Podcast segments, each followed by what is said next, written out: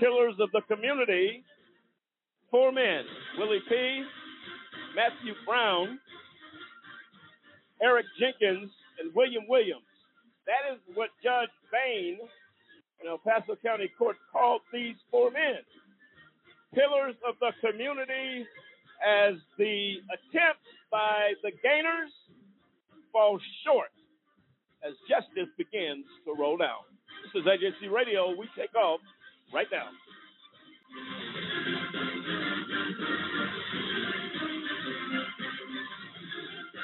And there you have it. I'm Lamont Banks along with David Banks, Kendrick Barnes, Dave Zappolo, Sampson Riddle, Clint Stewart, William Williams, and our new co-host, Tanique Wright, is joining the team here at AJC Radio. Welcome, Tanique, as I am sure we will get a woman's perspective about this justice system. Thank you for being part of our team. Thank you. Glad to be here. And Demetrius Harper as well. Uh, I'll tell you what, folks. Excuse me. And Dennis Merritt as well. Let's not forget him.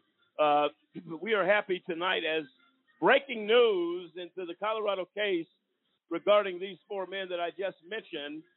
And I'll tell you what, Judge Bain should be commended for what he did. We're going to discuss his decision yesterday at sentencing for a wrongful conviction uh, and the next steps to the appellate court to, in our hope and belief, that the actions of Judge Erin Sokol prior uh, to Mr. Uh, Judge Bain, Chief Judge Bain, taking over uh, as a result of, of, Judge Sokol having to recuse herself, I believe, for conduct uh, simply unacceptable.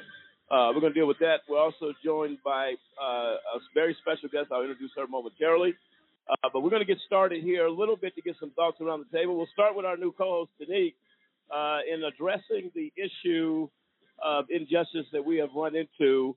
Uh, how important is it uh, that this, this this story be told, and especially uh, of what we saw yesterday? Um, I think it's very important because uh, most individuals in our society don't think that there's injustice. If you ask the average person, they'll say they believe in the court system so I think the story is important to be told so that people can actually see what the truth is. No, absolutely right. Mr. Riddle, your thoughts?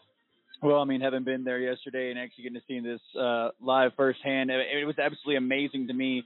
Um, the amount of difference between uh, Judge Bain and Judge Sokol uh, for the whole process, and just uh, Tanique makes a great point. People often believe that you know we have the greatest system in the world, and the fact of the matter is that we don't. Um, the reversal of attitude and composure between these two judges clearly reflects that there is a a harsh break between what true justice is and what's being doled out every day in the community. No, absolutely right. And uh, I'll tell you what, folks, at some point, uh, when we know and you know the facts that are in place here, as we talked last week, David, um, a lot of facts we put down, uh, I believe, uh, came to full fruition uh, with the sentencing by Judge Bain yesterday? Yeah, I think uh, I think Judge Bain, uh, uh, if he actually looked at the details of the case, uh, it was pretty much his words uh, were an indictment, somewhat of an indictment for for the prosecution even bringing this case. Um, you had four men who just went to retrieve property, as, as important as property rights are in this country, uh, four men went to get property and they were convicted after they called the police uh, to help them with their property and to help them from being attacked or uh, shot with a gun. Uh, Judge Bain, I believe, uh, looked at uh, not only these men, their history, their outreach, steady outreach that they do on a as a part of their life in the community, and and obviously there's some things not quite right here, and as a result of it, uh, uh, he ruled and sentenced them accordingly. He couldn't overturn the case. He's not he's not the judge to overturn the case, but at least there's some fairness uh, with regards to what happened here. He he was as fair as he could be given the circumstances of this of this wrongful conviction. No, absolutely right. We're going to get into all of that, uh, David, and to the rest of our listeners across the United States.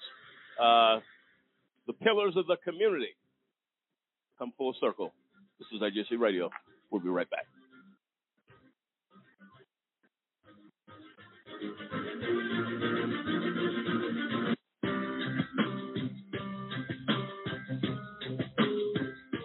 How often does our justice system get it wrong, convicting innocent people of crimes they did not commit?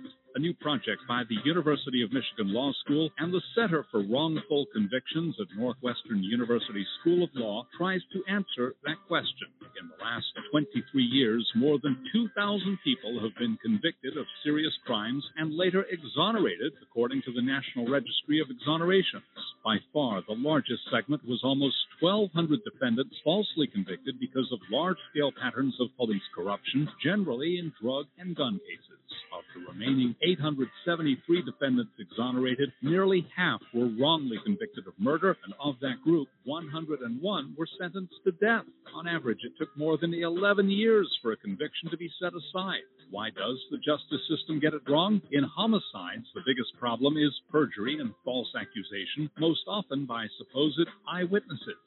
False convictions in adult rape cases are primarily based on mistakes by eyewitnesses, while false convictions in child sex abuse cases are often for fabricated crimes that never occurred. 2,000 exonerations may seem small in a nation with more than 2.3 million people behind bars, but there are far more false convictions than the report contains. Most false convictions are never formally challenged, and those convictions that are successfully overturned receive little or no attention from the media, according to the report's authors.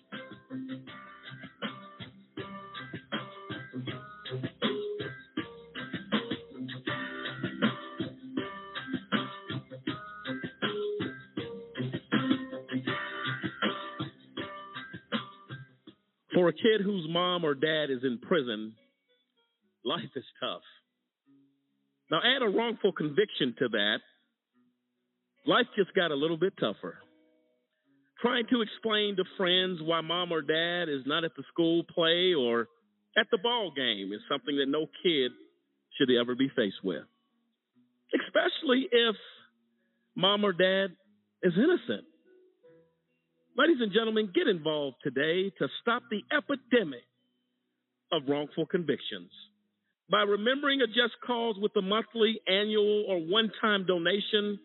You can help in the fight against wrongful convictions. Call a just cause today 1 855 529 4252. We seek justice for the children as they go to bed at night and mom's not there, dad's not in the other room to make them feel safe. Not because dad or mom did anything wrong, because justice could not be found. Join us for the children, for they truly are our future.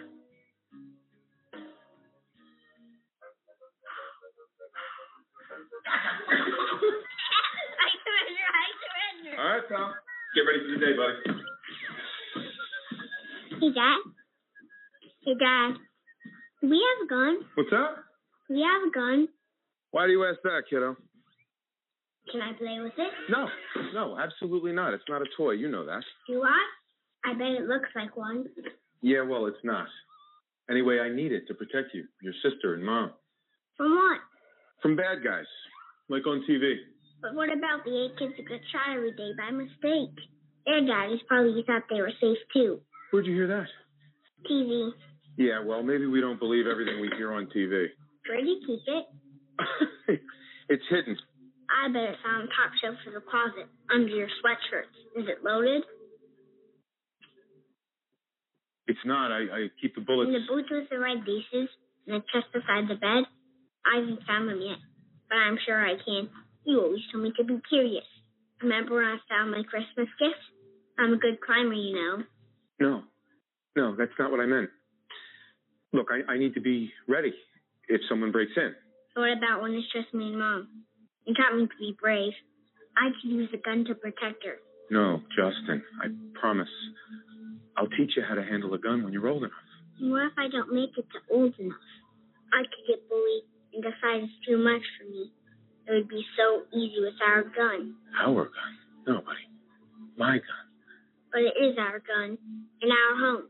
Happens all the time. I'll make sure that doesn't happen. I'm always here for you.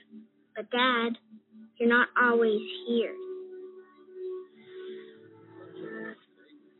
temperatures, we should reach our normal high of about 82 degrees by this afternoon. Clear skies tonight with a low near 70.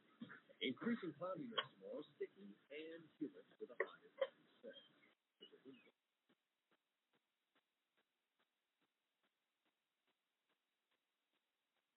I can solve difficult problems for a Fortune 500 company. I can run a successful business. I can manage your home improvements. I can publicize your message. I can motivate your audience. I can put my military experience to work for your company. I can teach your children. I can boost your bottom line. I can add value to your workplace. I could be a loyal and productive employee. But I can't put my skills to work for your organization if I'm not given the opportunity if you don't recognize my talents and ability. If you don't hire me. If you don't have an open mind and a workplace that's open to everyone. If you don't realize that America works best when everybody works. What can you do? What can you do? What can you do? You can remember that it works. It's what people can do. It's what people can do that matters. Nearly 50 million Americans have disabilities. Capitalize on their talents with employment practices that benefit everyone. Learn more at whatcanyoudocampaign.org.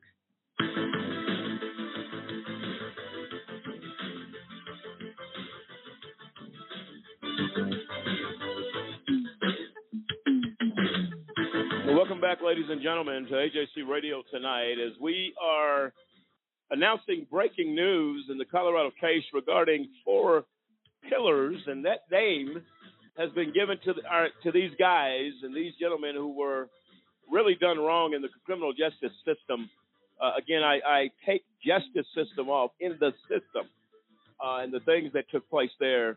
Uh, however, Judge Bain, uh, you know, Pasco County Court uh, here in Colorado Springs, uh, sent a statement yesterday in regards to these four men, in which I was present at the courtroom for this sentencing. Uh, it was unusual uh, given how things normally progress out after a conviction. Uh, we give our sincere gratitude, if you will, uh, to Judge Bain, who did not do anything out of the ordinary other than to do what he should do as far as his conscience, uh, his heart. Uh, it wasn't simply do this and do that. It was a judge that sat on that bench listening intently to the four men who he categorized and named the pillars, four pillars in the community. If you know anything about a pillar, it is a support. It is a strength. It is a strength hold, if you will, that supports an existing situation.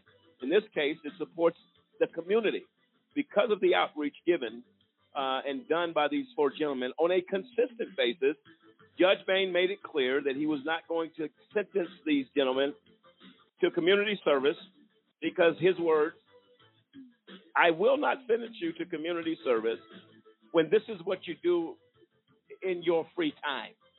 Uh, he stated that the work and the outreach done by these four gentlemen uh, in cooperation with Colorado Springs Fellowship Church was amazing. Uh, we uses the we actually uh, tell you the judge's language, as the Gazette Telegraph did as well um, in regards to those uh, proceedings yesterday. Um, it is something that we believe, and in the near future, we will be bringing those four gentlemen in studio uh, to tell their story, uh, what the process was like, what they went through, and standing in the midst of adversity and lies and beyond comprehension by Anisha and Nick Gaynor, who asked for so many things. The judge granted nothing in which they asked. How important it is that uh, Dave Zappolo uh, that such a strong statement can be sent from from a judge from the bench. This this is huge. I mean, this is such a strong statement, and you finally have we're able to talk about a good judge somebody that was fair, that looked at what was going on, looked at the people that he was getting ready to sentence, and rather than just throw them away, turned around and gave something that he could say is fair. And you look at that and you see a situation where many other judges would have said, well, these are criminals. We're putting them away for four to 10 years. And you, we've seen that. We've seen judges that don't look at who the defendant is, don't look at what the perceived crime was, and just throw the book at people. And when you have a judge that looks and says, I have to sentence, well, this is what I'm going to do, that, that's, the, that's just a tremendous outcome. No, absolutely right. The, the sentence actually came down to unsupervised probation for one year. Uh, that means just keep doing what you're doing, which these men are men of integrity. That's not a challenge. The judge saw something that he knew these men would not be back in his court uh, again uh, in regards to this case. Uh, that speaks volumes. And being in the system, uh, as I was at some point, um, wrongfully that is, uh, what I saw yesterday was overwhelming in a good way. Samson. Uh, yeah, just to kind of piggyback off what you're saying, he said, the, I remember the the judge saying, "I don't see people like you in my courtroom ever." He went on further to say that he wasn't going to assign community service. He's like, because that's what these gentlemen do with their free time, anyways. These, I mean, the the fact that he spoke to their character, he spoke to their integrity and everything else that that demonstrates who these people really are versus how they were vilified during the trial. I mean, again, it goes to speak volumes about Judge Bain and the fact that these men. I mean, he he he had to impose a sentence, so he put on them the very minimum that he had to do. And we do have one of the gentlemen in the studio with us. He's a host on this show, uh, William Williams. Uh, okay, we shared that yesterday together in that moment. Uh, talk to our listeners of exactly what that was like. Uh, and again, your your uh, uh, statement uh, that you gave to the court uh, seemed to affect the judge in a good way. Well, you know that it was, you know, for all of us, it was uh, we never went through anything like this, and so you know, I was I was basically I had an opportunity to speak, you know, speak for myself and speak for my brothers that we, you know, we were going through this together, and I told them I said, you know, for the first time in my life, I said, you know, here I was we we coordinated and worked and, and and with the police officers. We called the police officers. I went through the whole thing. I said we cooperated. I said then all of a sudden, you know, for one phone call to happen, and and you you basically take my statement. I, I give you a truthful statement of what happened, and then for the next the next time, you know, a couple weeks later, find out there's a warrant for my arrest. Okay, we surrendered ourselves. We went to the went to the jail you know, but for the first time in my life, I told him, I said, here I was in handcuffs. Here I was stripped down. Here I was in orange. Here I was, you know, t- having photos taken of me for the first time in my life. I said, and everybody, I, and I just let it roll because I, it's, it, you realize that this judge, he was sitting there listening to us so intently. He was looking at me in my in my eyes, and I could, and he was he was literally absorbing, you know, what what we right. were saying. We were sharing with him, as compared to, you know, um, the other judge who basically you had to recuse herself because of what she had done. Her conduct was just, you know, it was incredible. But but to be able to share with him that this this was it was just a you know a horrific situation that had happened. And this was what I believe to be vindication in part but it's not over yet. Right. The bottom line is there were things done during this trial that were horrendous. Yes. That were so egregious. I would be shocked to see anything other than a reversal of conviction come back from the appellate court. I would be shocked. Uh, there are certain things in an appellate process that you pick and choose here and there what could stick, what may get a reversal. There's so much here. Um, down to the jury, down to the painting of the jury, down to the stress of the jury by the actions of a juror. Uh, and the words used by one of the jurors, it freaked us all out. The state of mind of the jury at that point was compromised. It was it would have been the position of Judge Sokol, Erin Sokol, who recused herself from this case, to say we cannot proceed uh, with this jury. she fails to do so. That is one of many, many issues. The appellate process has started, and uh, we continue to go forward uh, with all that has happened. Uh, but yesterday was a eye opener to to the system. Uh, ladies and gentlemen, we're going to take a quick break. On the other side of the break, we're coming back with Nisi Jenkins. She's the wife of Eric Jenkins. That uh, she's been through a lot through this process, but she was aware of the good news we're talking about tonight that affects her husband in a great way. We're going to deal with that on the other side of the break. This is AJC Radio. We'll be right back.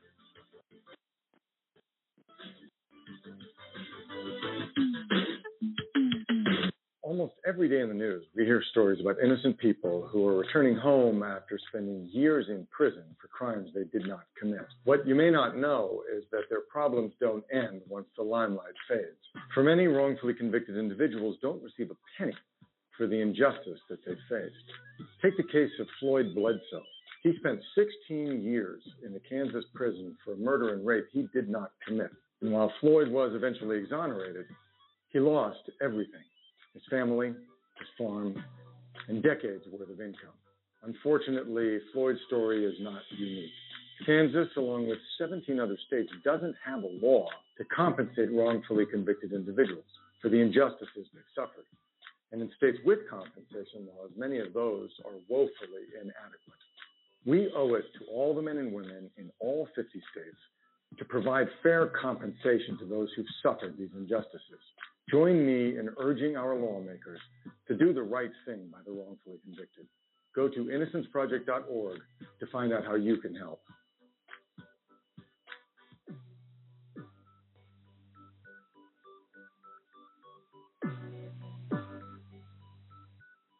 Do you know anyone who's been sent to prison who's innocent?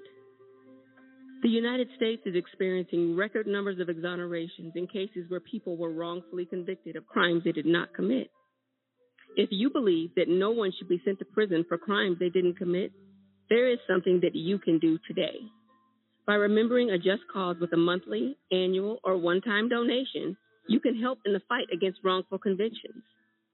Call a just cause at 855 529 4252 or visit a-justcause.com and click the donate button. A Just Cause is a 501c3. Wrongful convictions are wrong.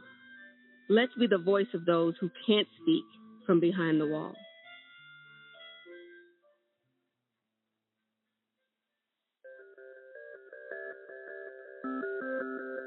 The United States of America incarcerates more people than any other country in the world.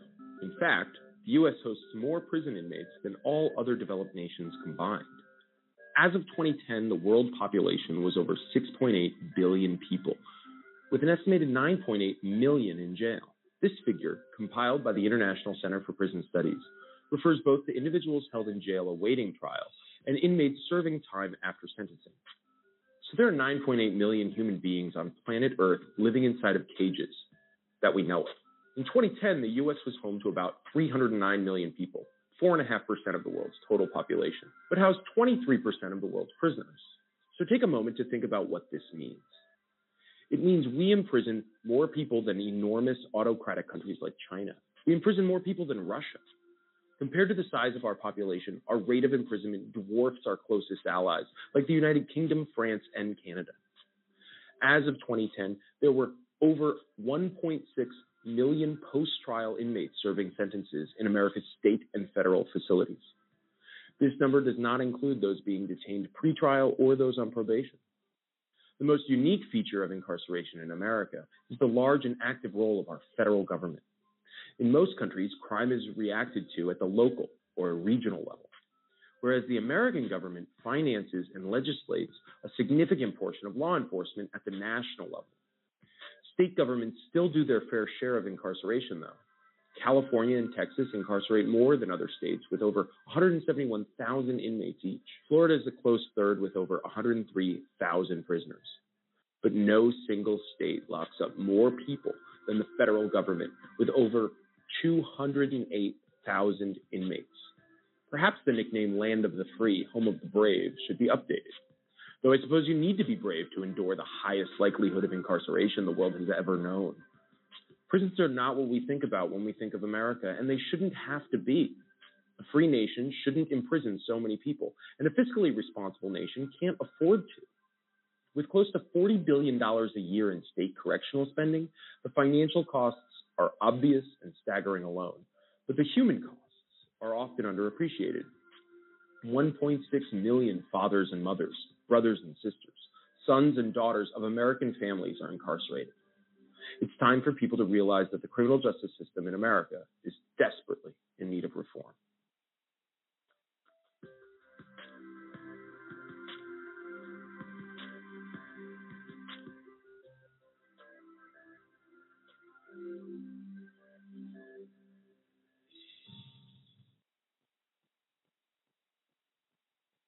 I wanted to be in the military since I was since I was a kid. I served in the United States Air Force. I served a total of 16 years. I was deployed uh, 13 times. On my second deployment, four bombs hit my vehicle. And at 19 years old, that's the first time I ever saw somebody die. Coming back, I was raging. I started having pretty horrible nightmares. I would wake up in the middle of the night, sweats. I started drinking a lot. I felt worthless. I guess I never recognized it in myself. Eventually, one day, I just walked into the VA hospital and said I'd like to see somebody. Don't suffer alone. You got to find that link with somebody that'll make you let it go. It all starts with going to the VA. There's a whole community of veterans that just want to help you out. It's for the guys who couldn't come back, so you owe it to them to live well because they're not here with their families.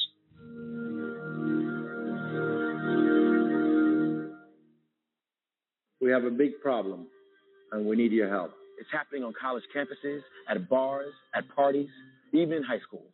It's happening to our sisters and our daughters, our wives and our friends. It's called sexual assault, and it has to stop. We have to stop it. So listen up. If she doesn't consent, or if she can't consent, it's rape, it's assault. It's a crime. It's wrong. If I saw it happening and I was taught you have to do something about it. If I saw it happening, I speak up. If I saw it happening, I'd never blame her. I'd help her. Because I don't want to be a part of the problem. I want to be a part of the solution. We need all of you to be part of the solution. This is about respect. It's about responsibility. It's up to all of us to put an end to sexual assault. And that starts with you. Because one is too many.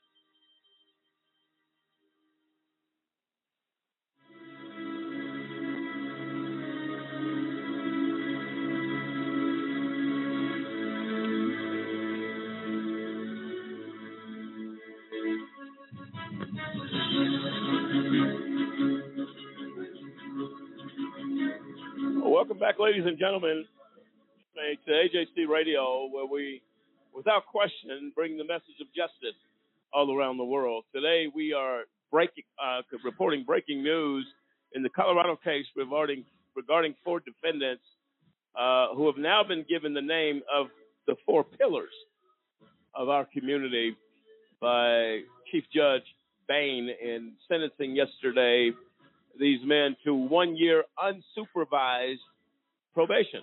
And for those of you that may not be aware of the system and how things work,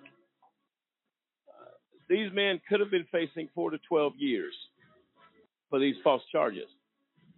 Judge Bain made the statement yesterday. He said, I am glad that I have an opportunity to get to know who you are. All I know you as is someone that's on paper uh, because of the reading of the transcript. But he said, today, to learn a little more about you as individuals, I am glad that I have done that. Uh, Judge Bain would qualify as one of those judges that we don't see often on a day to day basis within the system. Uh, what he meted out, I believe, given the circumstances and the fact that the conviction had already happened, he gave the bare minimum. I believe because he knew and came to the point of knowing something, whether he ever said it, something doesn't ring here. There is something going on here.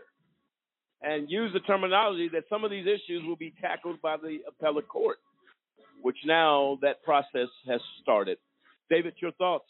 Well, I think it's it's a rare situation when you see a judge that's really considerate and considers the facts, the circumstances, and, and the actual human costs of what's going on. Uh, the the U.S. system uh, that that promotes uh, falsely promotes their justice system is nothing more than a conviction mill, and that's t- t- typically the way it works. You just uh, get on the conveyor belt; they just put you on the conveyor belt all the way to prison uh, with no consideration of really con- considering the facts, and that it's, it's a sad commentary that to find a judge that is considerate in his in, in, in his evaluation of defendants, of evidence, of actual facts, um, it's a rare thing, and that's a sad commentary in the system. Let, let me explain, and Clint, excuse me, I'm going to come to you here in a moment. Let me explain the definition. This is Google. What Google says a pillar of the community is. Listen to this very carefully.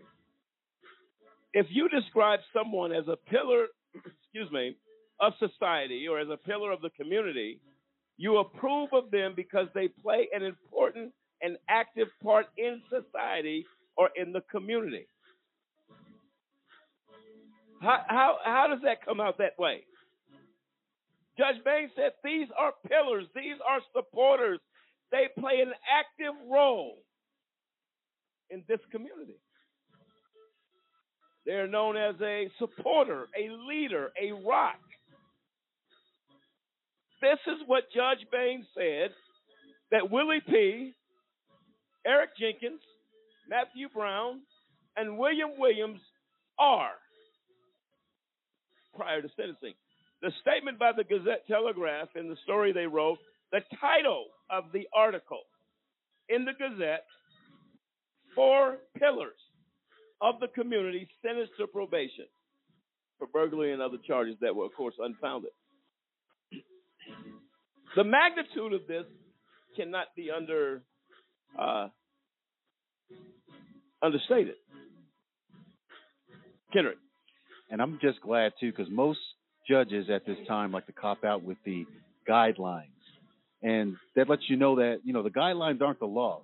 They have an opportunity to see with their own eyes, just like everyone else is, that this was a wrongful conviction. And first off, you really can't say it was wrong. There was no crime here. This is this is just this is a waste of taxpayers' money. It's a waste of everyone's time to have people come in saying that they came to get their own stuff.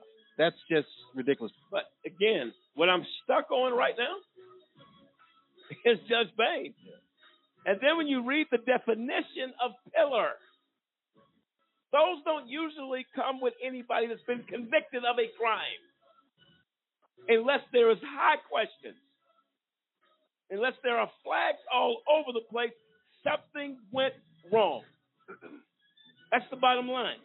We have a caller uh, coming in. I believe it's Willie P., one of the pillars. Uh, Mr. P., how are you? You with us? Can you can you hear me? I can hear you now. Uh, I, Yeah. I would like to call you Mr. P, but Judge Bain says if it goes beyond that, and that is Pillar P.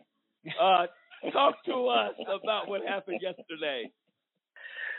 Oh, I thank you for having me on the show. Um, yes, Lamont. It was uh, it was very very rewarding uh, that we got an opportunity to talk uh, and speak to um, to the judge and to the court according to you know where we stood and as a as a as a group uh, when I say group I mean my brothers that, that was you know involved with me here we didn't do anything we were completely innocent and we expressed that to the to the to the judge and he was like William said I was listening to the show he, hey he was intently listening to what we had to say we talk about our integrity. We talk about how we reached out to the community. We talk about how we support families, such as this family, that accuse us of all these wrong things. And the judge saw the injustice within himself and ruled accordingly, which I thought was really not a sentence. We have unsupervised probation. We can come and go as we please. And I feel that we basically, although it's not over, we won. And everything that these indiv- I'm sorry, go for go ahead. No, go- no, go ahead. Uh, everything that these individuals thought they were going to get out of us, the judge shot it down. To let them Absolutely right. This was not a crime. To me, he basically said in the court, this was not a crime. Well- That's how I took it. And and and Mr. P, look, uh, the bondsman, uh, who's a friend of mine, uh, and everybody knows who Mr. Blackwell is here locally. Uh, when we went down there to do place bond, uh, to to get bond for for these four gentlemen, he said to me, he said, Lamont, I can tell you right now, in the years, and we're talking 30 to 40 years, if not longer, this man has been a bondsman. He said, These are good men.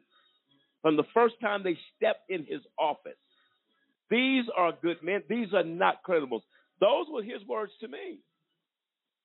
And I'll tell you what, it doesn't take a genius.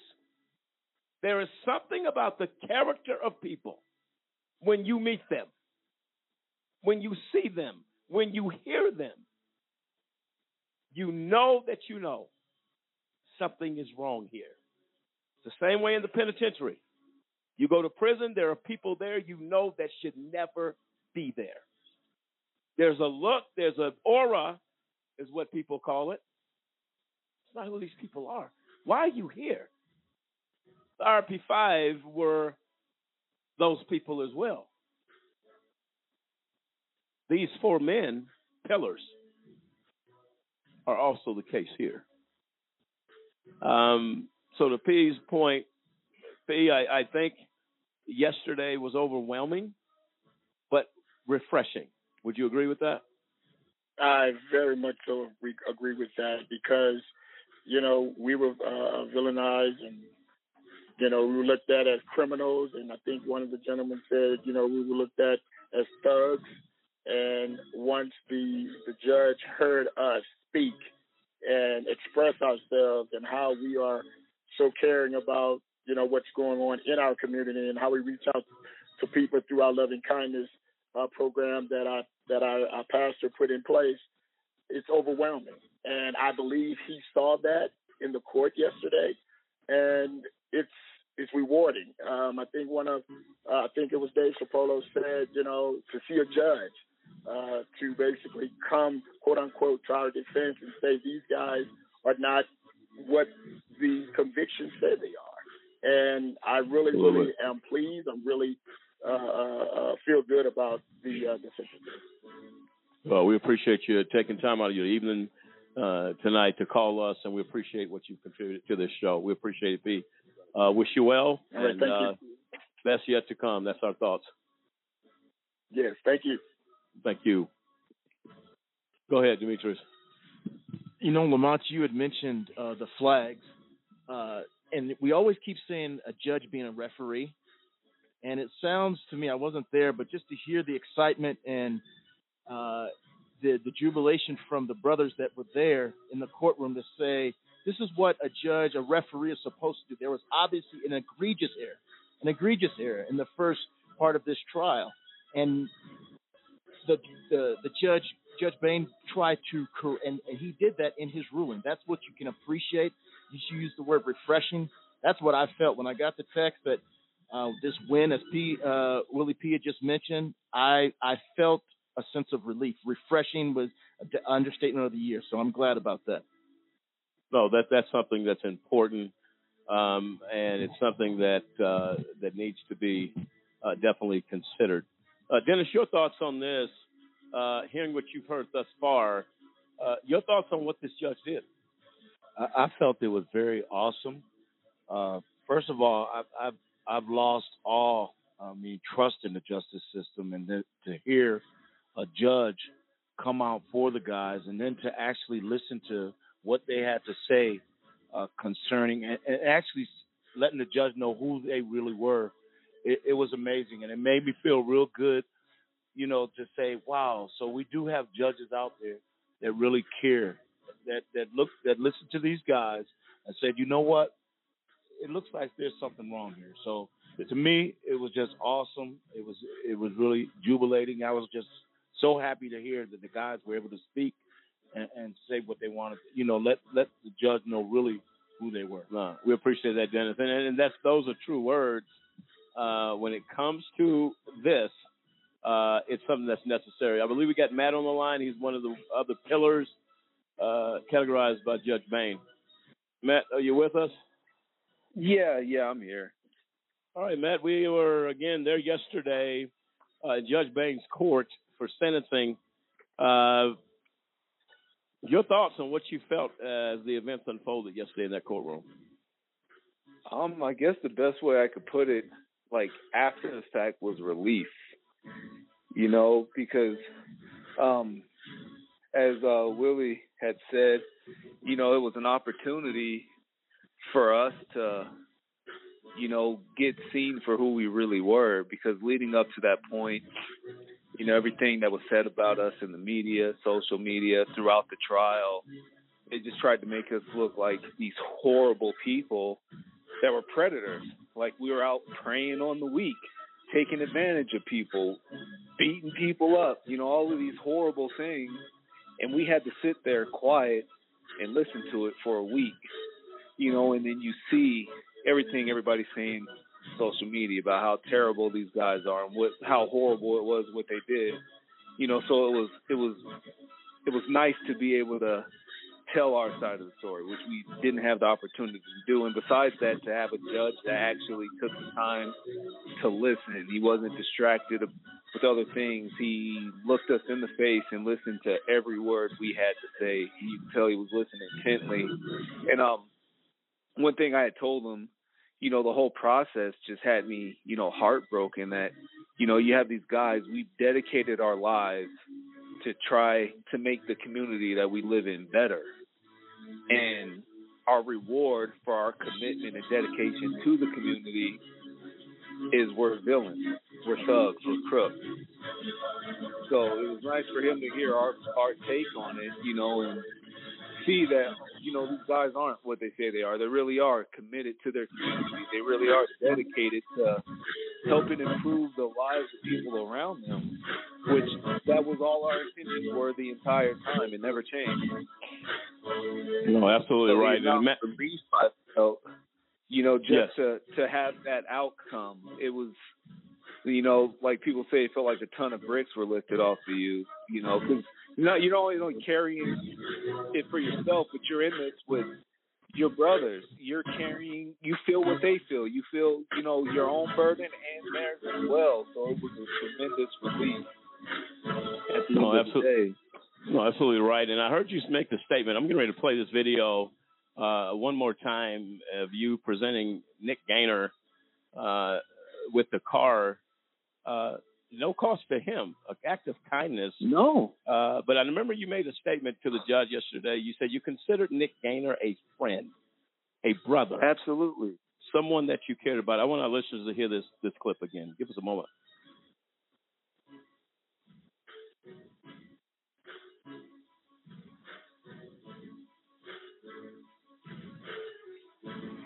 Hey, um, go ahead and keep this. What? Yeah, that's you. Get out of here, man. I'm for real. Get out of here, bro. Get out of here, man. Get out of here, yeah, man, that's you. Oh, man. Yeah, matter of fact, where all the keys at? Yeah, I got another set of keys. Yeah, that's you, man. Get out of here, man. Yeah, that's why I didn't need no help driving. I just wanted you to take it home.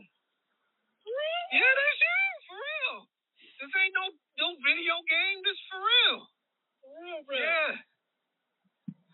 Man, they about to go up, bro. out of here, bro. Yeah, bro. Man. But it ain't me though, man. This Miss Rose, bro. This Miss Rose, man. I'm telling you. Ah, Yes. Thanks so much. I So that's that you. So I mean, because I know you was just whipping it, you didn't really pay no attention to it. But I mean, you know, the four door, you know, same fit the fam in there. They get like 40 miles to the gallon. Got the six foot kid going here now. Uh-huh. Oh man. Yeah, that's you.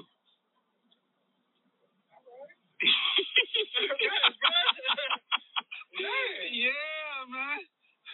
Man, that's a blessing, bro. I'm on God right now. Alright. Dang, B. That was a good Yeah, yeah. I'm telling you. Yeah. I mean, y'all need it, you know what I'm saying? And it ain't like, and whatever issues you might run into with it, let me know. I got you. I fix it. You know what I'm saying? We just put fresh, fresh tires on there. Um, a little motor mount joint. So it's like with with the window. I was going to get that part today. It was the wrong part, so I'm gonna get that squared away for you. But other than that, it's right. They don't need nothing. You got um, where we just come from, free oil change, and then the next one is half off. So all you gotta do is put insurance on it. That's it. Everything else is good. All right, man. Yeah. I gotta get on the phone. man. And there you have it. Um, what do you say? Yeah, something was like, seen um, yesterday. Something was seen yesterday by this judge. We don't see justice often. Judge Bain Court rendered some justice yesterday to these four guys. Matt, congratulations to you. Uh, yes. And for that moment, I'll never forget. Oh, An act of kindness. Uh, I'll tell you, good is worth doing. You can't foresee the other side of what happens when you do good to people. But at the end of the day, in this case, without question, justice will prevail. This is AJC Yeah, it always- coming back. it always comes I'm back sorry, around. Matthew. Yes, go ahead. Thank you for No, calling in It always comes back around. Yeah. always comes. Uh, we're coming back here on AJC Radio. Nisi Jenkins at the mic.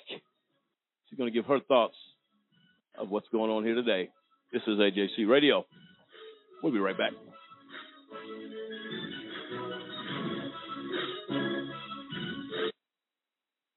Over a million people are sitting in the prisons of America for nonviolent offenses. That's why I'm asking you to join the American Civil Liberties Union and help us in the fight to end mass incarceration. We spend over $80 billion a year incarcerating people. Alternatives to prison, like community service, drug treatment, and rehabilitation, costs less and can turn lives around. It's time for fair justice. It's time your help.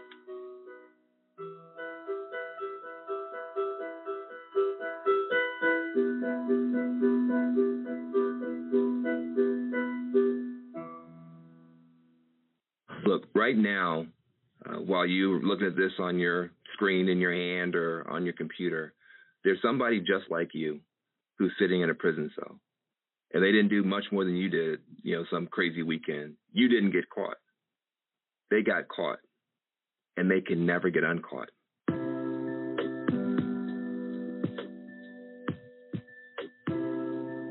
The United States of America is now the number one incarcerator of human beings in the world, in the history of the world. Uh, we have about 5% of the world's population. We have 25% of the world's prisoners. Um, we are we have more people locked up than China. China, who has a billion people, they got fewer prisoners than we do. You know, a lot of times people say, "Well, if you don't want to do the time, don't do the crime." Really? Have have you ever committed a crime? You got people who are doing more drugs in on college campuses, in uh, uh, yacht clubs, country clubs. We all know that's going on, but the SWAT team never shows up there. The SWAT team shows up in housing projects where you have poorer people doing fewer drugs, and those people go to prison. But think about it. What if one of the times when you were breaking the law, when you had something illegal in your pocket, in your car, at your party, the police had kicked in those doors?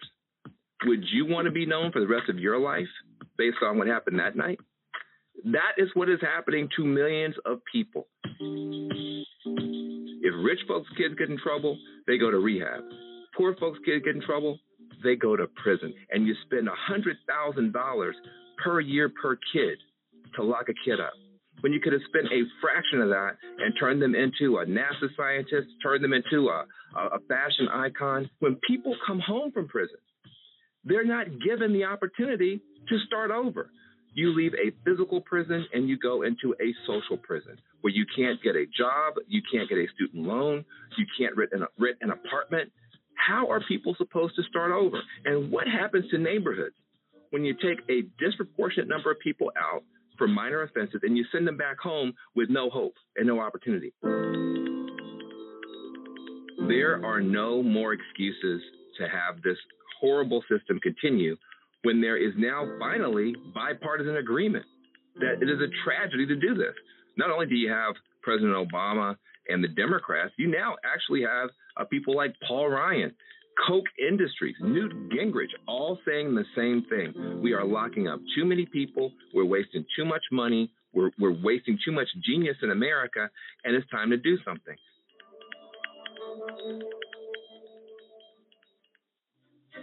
Here are 50 white guys. Here are 50 black guys. Here's how many white guys can expect to go to prison in their lifetime. The chances amount to 1 out of 17. Now here's how many black guys can expect the same thing. The chances are 1 out of 3. Why? Lots of reasons. It's complicated, but one thing is clear there's racial bias at every level of the criminal justice system. When blacks and whites commit the same kind of crimes, blacks are more likely to be arrested. Once arrested, they're more likely to be convicted. Once convicted, they're more likely to serve longer sentences. Look at the numbers in America's so called war on drugs. About 14% of American drug users are black, as are about a quarter of drug sellers. Yet blacks are 34% of the people arrested for drug crimes. And those convicted of drug crimes, 46% are black. By the time we factor in sentencing, there are actually more black drug offenders than white ones in state prisons and in federal prisons. In the end, the incarceration rate for drug crimes is 10 times higher for blacks than it is for whites. These are the facts. Racial disparity in America's war on drugs is one big reason that one out of three black men can expect to go to prison in their lifetime.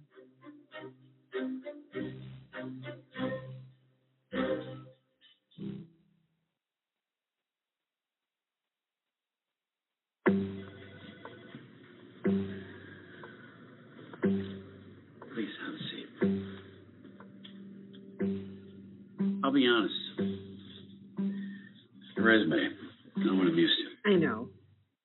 Okay, so what would you bring to my company? What do you need? I need a hard worker. Good. I've got two part time jobs and I help my parents pay the bills. I need problem solving skills. I got through high school without a car, a phone, or a computer. No college degree, though. Not yet, but life's taught me a lot and I'm ready for more. Well, you're not the typical kind of candidate that I hire. But you are exactly what I'm looking for.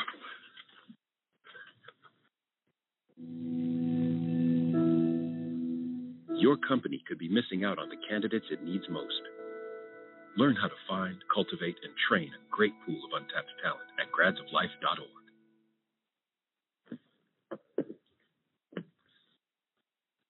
Let me tell you who to blame. Blame the boy lying at your feet, his body oozing life through the hole in his stomach where the bullet tore him apart. Blame him for challenging you, for not looking away, and for not backing down when you pulled out the gun. Blame your mother for bringing you into this world when she was but a kid herself, and for dragging you up, not bringing you up. Blame society for not giving you hope. Blame your father for not being there, the man who looked after himself instead of looking after you. Blame the gun in your hand for making you a target, for making you more likely to be picked on. Blame the dead boy, blame your mother, blame society, blame your father, blame the gun, blame anyone but yourself for not being strong enough to put down the gun to break the cycle.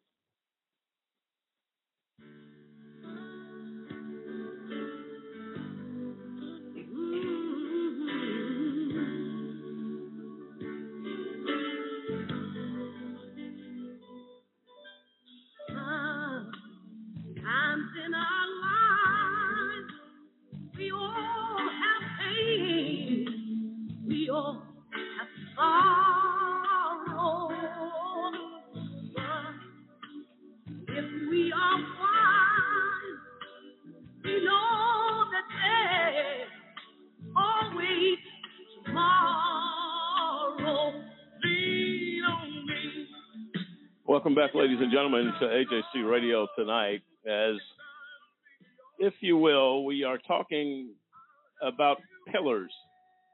Not from our vocabulary did we come up with this word, but the voice of Chief Judge Bain yesterday in court at the sentencing of these four pillars. That Telegraph titled the story Four Pillars of the Community Sentenced to Probation for burglary, other and other charges that we know were unfounded. And we explain what pillars are. They are a support system within a community and necessary for the success of good things happening in that community. And the judge felt necessary to name these uh, gentlemen uh, pillars of the community. It comes from the from the mouth of Judge Bain, and uh, we're going to deal with that uh, even further in this conversation. Uh, Tanik, you found something uh, important that you wanted to share. Go ahead. Um, I just read something online that said empathy is important in court. And so I looked up what's the definition of empathy, and it says the ability to understand and share the feelings of another. And I believe this judge had empathy um, because he listened to the guys and he understood where they're coming from. And they said that in a courtroom, uh, the difference uh, between, or it says empathy can be the difference between doing justice and just going through the motions. And so many judges just go to go through the motions; they're not concerned. And so I just wanted to point out that this judge sounded like he had empathy for them. And I think we'd have a very different ju- justice system if we had more judges um, that did what he did. Well, it explains again why he's a chief judge. Uh, this is experience, um, but experience with um, doing the right thing. Uh, David, you had a point you wanted to make uh, regarding the the celebration, the happiness we're hearing from these men, uh, known as the pillars. Explain what you explained to us, why that happiness is there. Well, uh, the view of the justice system has become so dark.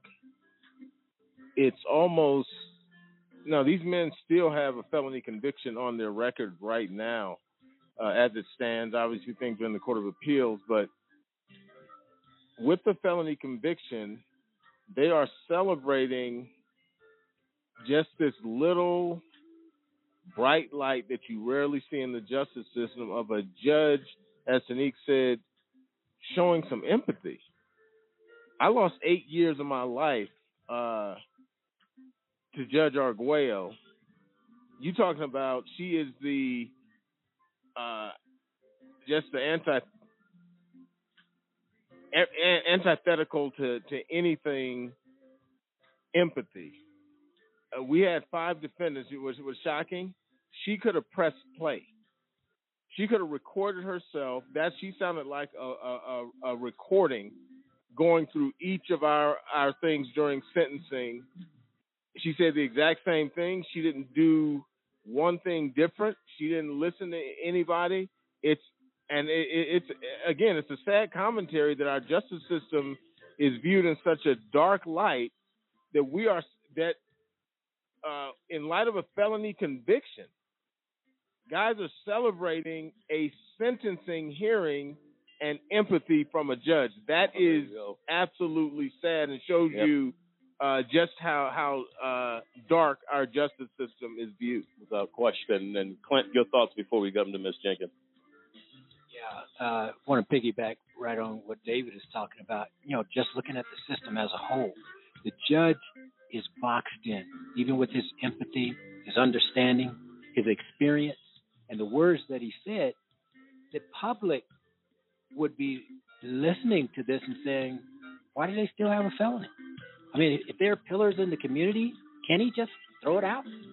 But he doesn't have the authority in the system as it stands. So just looking at the, the, the, the so-called justice system, the public should be saying, why do we have it like this? Why is it like this? Why can't he just dismiss it? Why can't it just go away?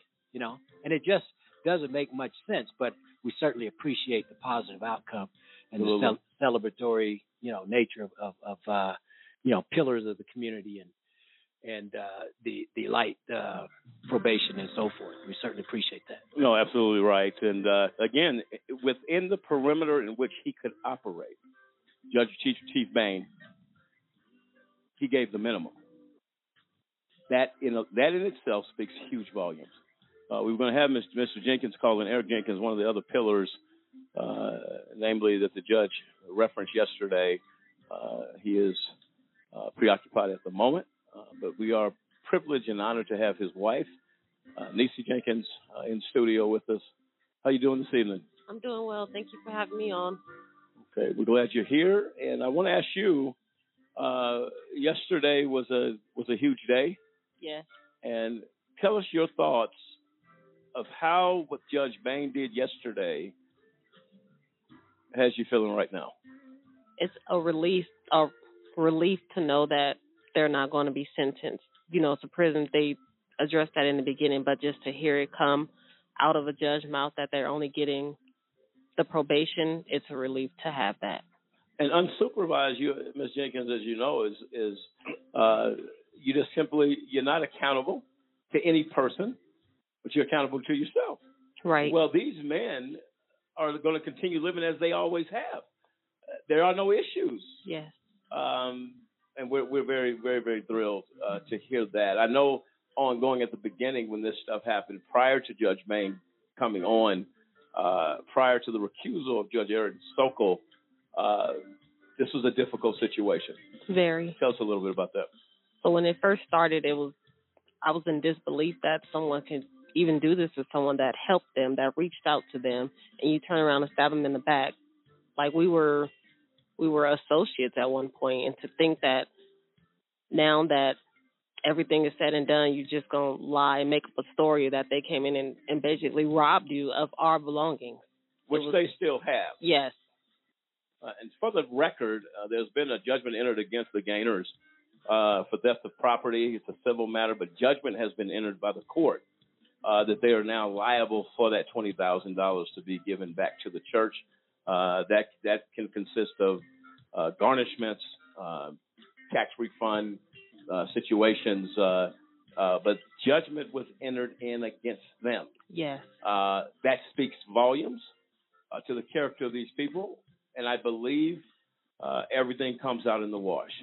And uh, the appellate process uh, again has started to appeal the actions of Judge Sokol and the and the uh, particular individuals of the of the district attorney's office, uh, that's being dealt with. Um, but that I think that falls in the in the lap of the voted in district attorney. Is that right, David? Yes, that's correct. Okay. Uh, so that's going on. And and Nisi, really quick, um, I believe this happened well, what, a year ago? Has it been a year or two years? Almost two, two years. years. Um, and the uncertainty, Miss Jenkins, of you know what you're going to do. The the husband being uh, laid off. He's a he's a veteran. Is is that correct? Yes, and he was the breadwinner of the household. Okay. So that how did that how did that really mess with you guys? Quite a bit, I presume. Yes, not knowing what day to day was going to look like, you know, month to month. Like, are we going to have enough for the basic necessities? and it's an unnecessary. David was talking on break about that. How all of this was unnecessary. Had Detective Corrado done his job, and so for what these folks have endured, what they have gone through, um, is is a very sad situation. Which again, I believe Judge Bain he, he mentioned that yesterday that the he said he felt no need to punish further what these pillars had already gone through. Um, again, it's a shame, as David alluded to, that uh, uh, this is a point that wow, look what happened in sentencing when it should be commonplace. It's not. Well, there's another point to be made. I wouldn't be surprised if Judge Bain, for just doing his job and being uh, considerate uh, and showing empathy, will be somehow criticized by Oh, those in the system, even by the police. Uh, and that's the sad reality I said about the, the this this so-called criminal justice system. You do the you actually do your job and do justice, and you are considered uh, an outsider, and many times you're ostracized. So I, it wouldn't shock me at all if Judge Bain is already being criticized by people within the justice system uh, because you didn't hold the party line, uh, you didn't uh, hold the crony line, and just uh, bring the hammer down on these men. And and it's it's like I said, it is a sad sad commentary because we've seen it uh, over and over again, where a judge actually does something and he's criticized by police, the prosecution, everybody else. Uh, it, it's it's tragic. Judge Judge Sarokin went through actually something similar. No, absolutely right. Uh, uh, but I think Judge Bain stands on his own merit as an individual, as a judge, a chief judge. Uh, that I would be, it'd be hard pressed, and to the to David's point, to, to be criticized. Uh, the crit- criticism comes on both sides of the ball, and I'll tell you what, uh, Judge Bain, it seems to be comfortable in what he did. Uh, and there are certain things we went into this with Judge Sarokin. He felt what he did during his career when we highlighted him on this show was far more important than anything uh, that he could have possibly heard. Ultimately, fighting uh, with everything he had for the RP5, and that's important. Dave. Well, when you look at judges, the average judge out there is about handing out long sentences. If you remember, I think it was sometime last year, we talked about a judge that had a plaque of the total number of years he had given out during his career, and it was a record number of years across all judicial districts.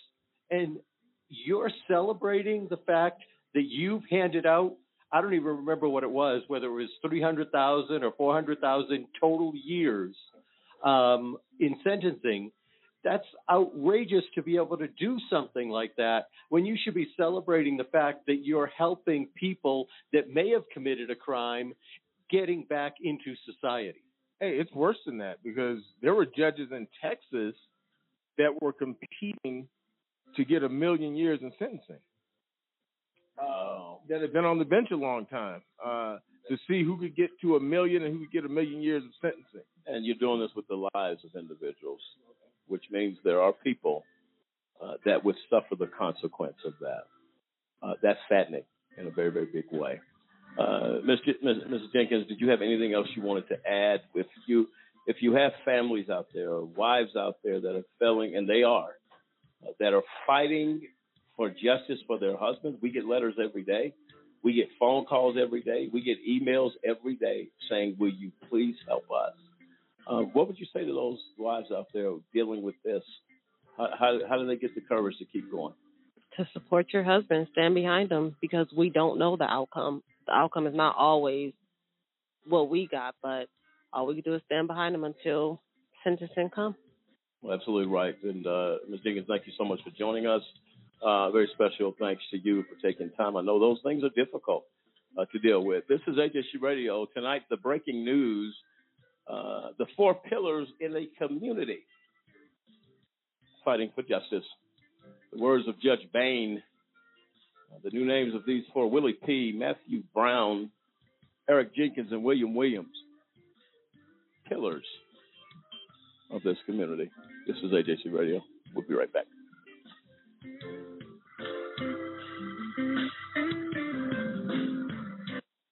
Meeting a teen girl online is actually pretty easy. You can go into any chat room and just start talking. Most of the girls are usually so insecure and desperate for attention. Attention from older guys is totally flattering. They're so much more mature and understanding than the guys my age. Actually works to my advantage. They like to brag to their friends that they're dating an older guy, so I just play along and pretend I'm really interested. Interested in the same things I am. You can talk forever and really get to know someone without worrying about looks or whatever.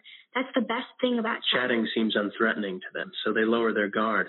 After a while, I start talking about how we're soulmates and how lucky we are to have found each other. Other people don't understand. I know what I'm doing. If you really care about each other, there's nothing wrong with Meeting them is the goal. Once I get them out of their house, well, that's when things get really interesting. Online predators know what they're doing. Do you?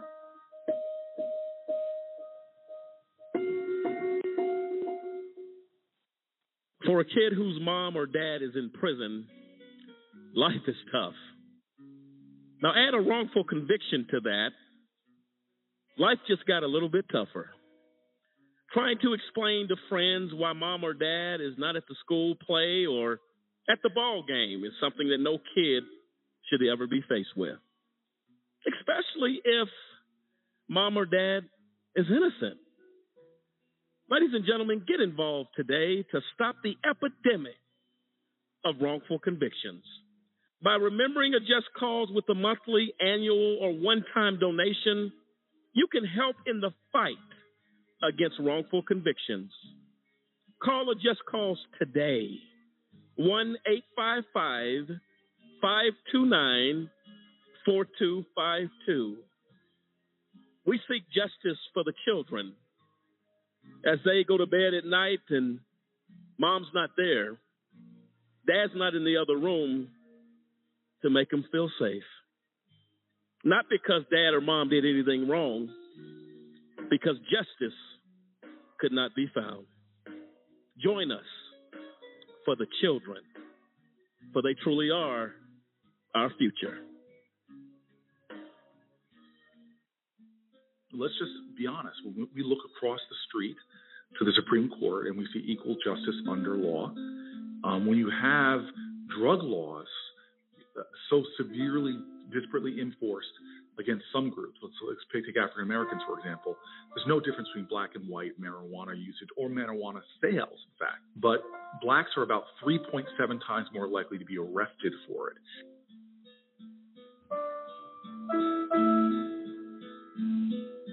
Um, African Americans are more likely to get uh, mandatory minimums, are more likely about 13 to get 13% longer sentences, and it's created these jagged disparities in incarceration. In my state, blacks are about 13, 14% of the population. They make up over 60% of the prison population. And remember, the overwhelming majority of people we arrest in America are nonviolent offenders. Now you've got this this disparity in the arrest, but that creates disparities that painfully fall all along the system.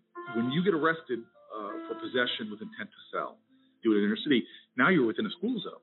So now you have faced an even higher mandatory minimum. Now you're 19 years old with a felony conviction, possession, intent to sell in a school zone. Forget even all that. If you just have a felony conviction for possession, what do you face now? Thousands of collateral consequences that will dog you for the rest of your life. You can't get a Pell Grant. You can't get business licenses. You can't get a job. You're hungry, can't get food stamps. Uh, you need a place to live, you can't even get public housing. And what that does is created within our country concentrated areas where you have massive levels of men being incarcerated. You create a caste system in which people feel like they, there's no way out. And we're not doing anything as a society like we know we could do because there's tons of pilot programs that show if you help people when they are coming back from a nonviolent offense, that their recidivism rates go dramatically down. If you don't help them, what happens is left with limited options. Many people make a decision to go back into that world of, of narcotics sales. Uh, uh, what's more dangerous to society? Someone smoking marijuana in the privacy of their own home, or somebody going 30 miles over the speed limit, racing down a road in, in a community? What is more dangerous to society? But yet, that teenager who makes a mistake for doing things the last three presidents admitted to doing now they have a felony conviction because it's more likely they're going to get caught. And for the rest of their life, they're 29, 39, 49, 59, they're still paying for a mistake they made as a teenager. Now, that's not the kind of society uh, that I believe in, nor is it fiscally responsible, nor it's undermining their productivity, undermining their ability to take care of their family. This is so wrong that those conversations that I'm having with conservatives as well as uh, Democrats uh, are resonating. And so when you have people like Rand Paul standing up and talking about racial disparities in incarceration, this convergence and understanding uh, of fiscal conservatives, of Christian conservatives, of libertarians, shows me that this is a time of great hope for our country. And so I'm not going to question people's motives. This is one of those issues like the civil rights movement in the 1960s, which should pull all Americans together to say enough is enough.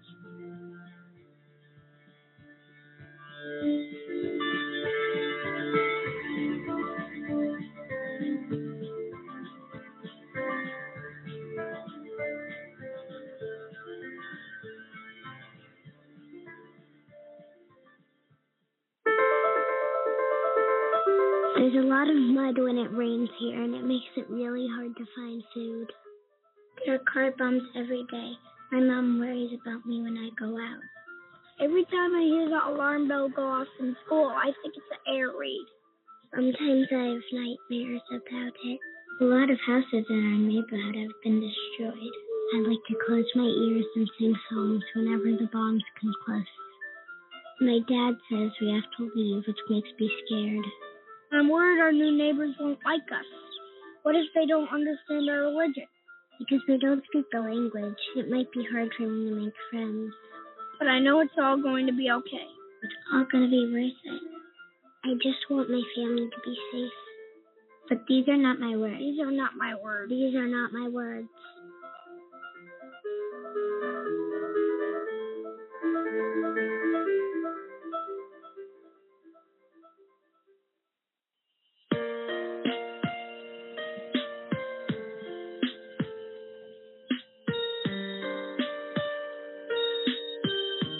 Judge Bain is his name.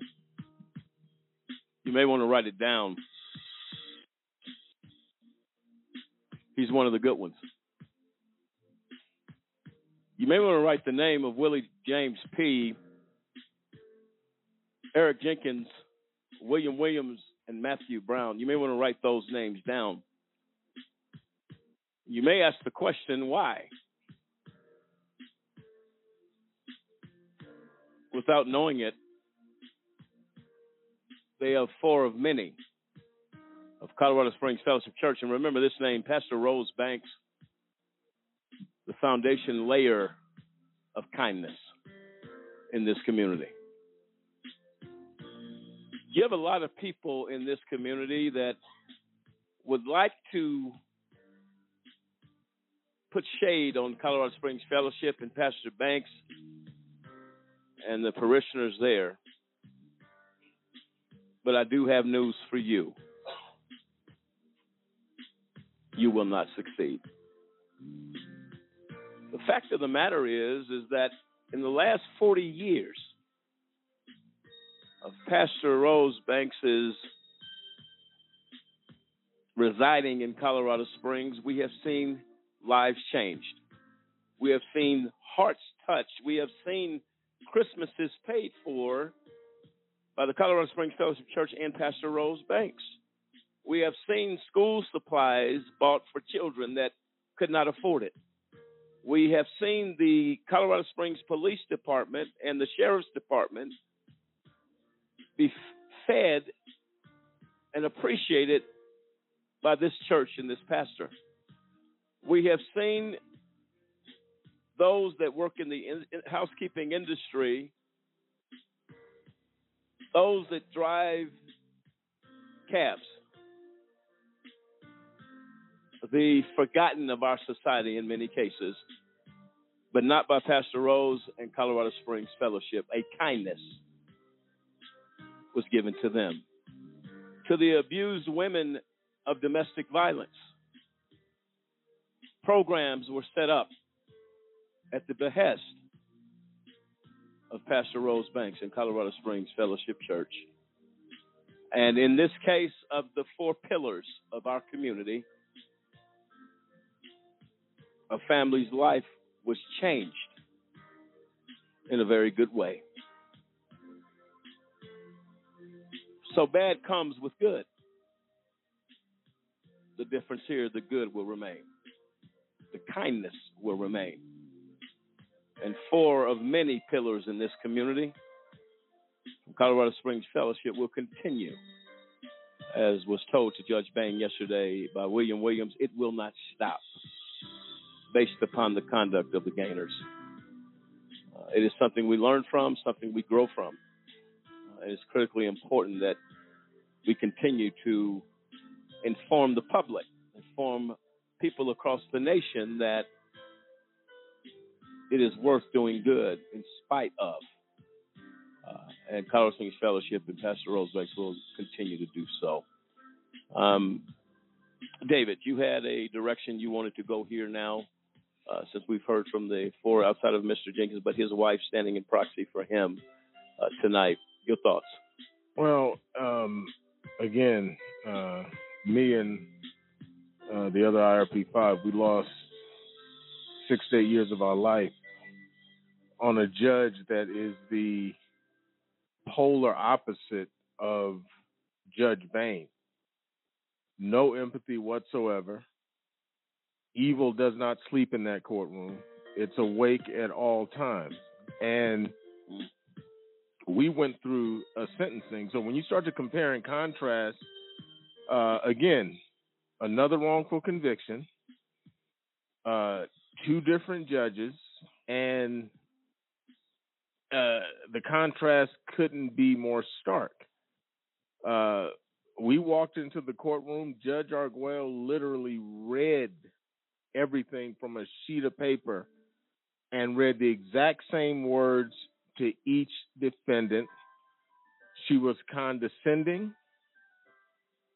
She had racially uh, charged statements when uh, dealing with our white defendant, Dave Zirpolo. If he hadn't got involved with these guys, he wouldn't be here right now. The rest of the guys are black.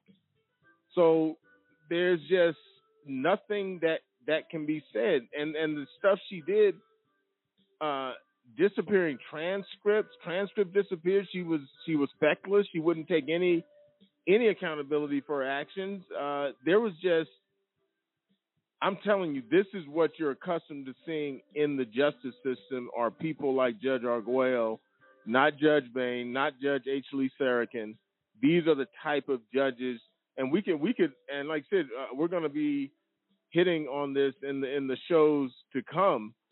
But when I tell you, when you, when you hear uh, the story of uh, the pillars versus uh, the contrast uh, we will compare and contrast uh, starting next week. We'll start to unpack some of this stuff, and you will see.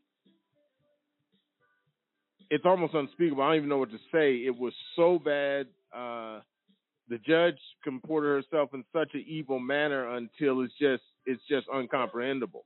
So that's why we we I, I'm sitting here celebrating Judge Bain for doing his job. I'm, I'm reminded of Judge Sarokin every time uh, uh, he went to bat for us, uh, wrote Obama a letter and, and, and talked about our wrongful conviction.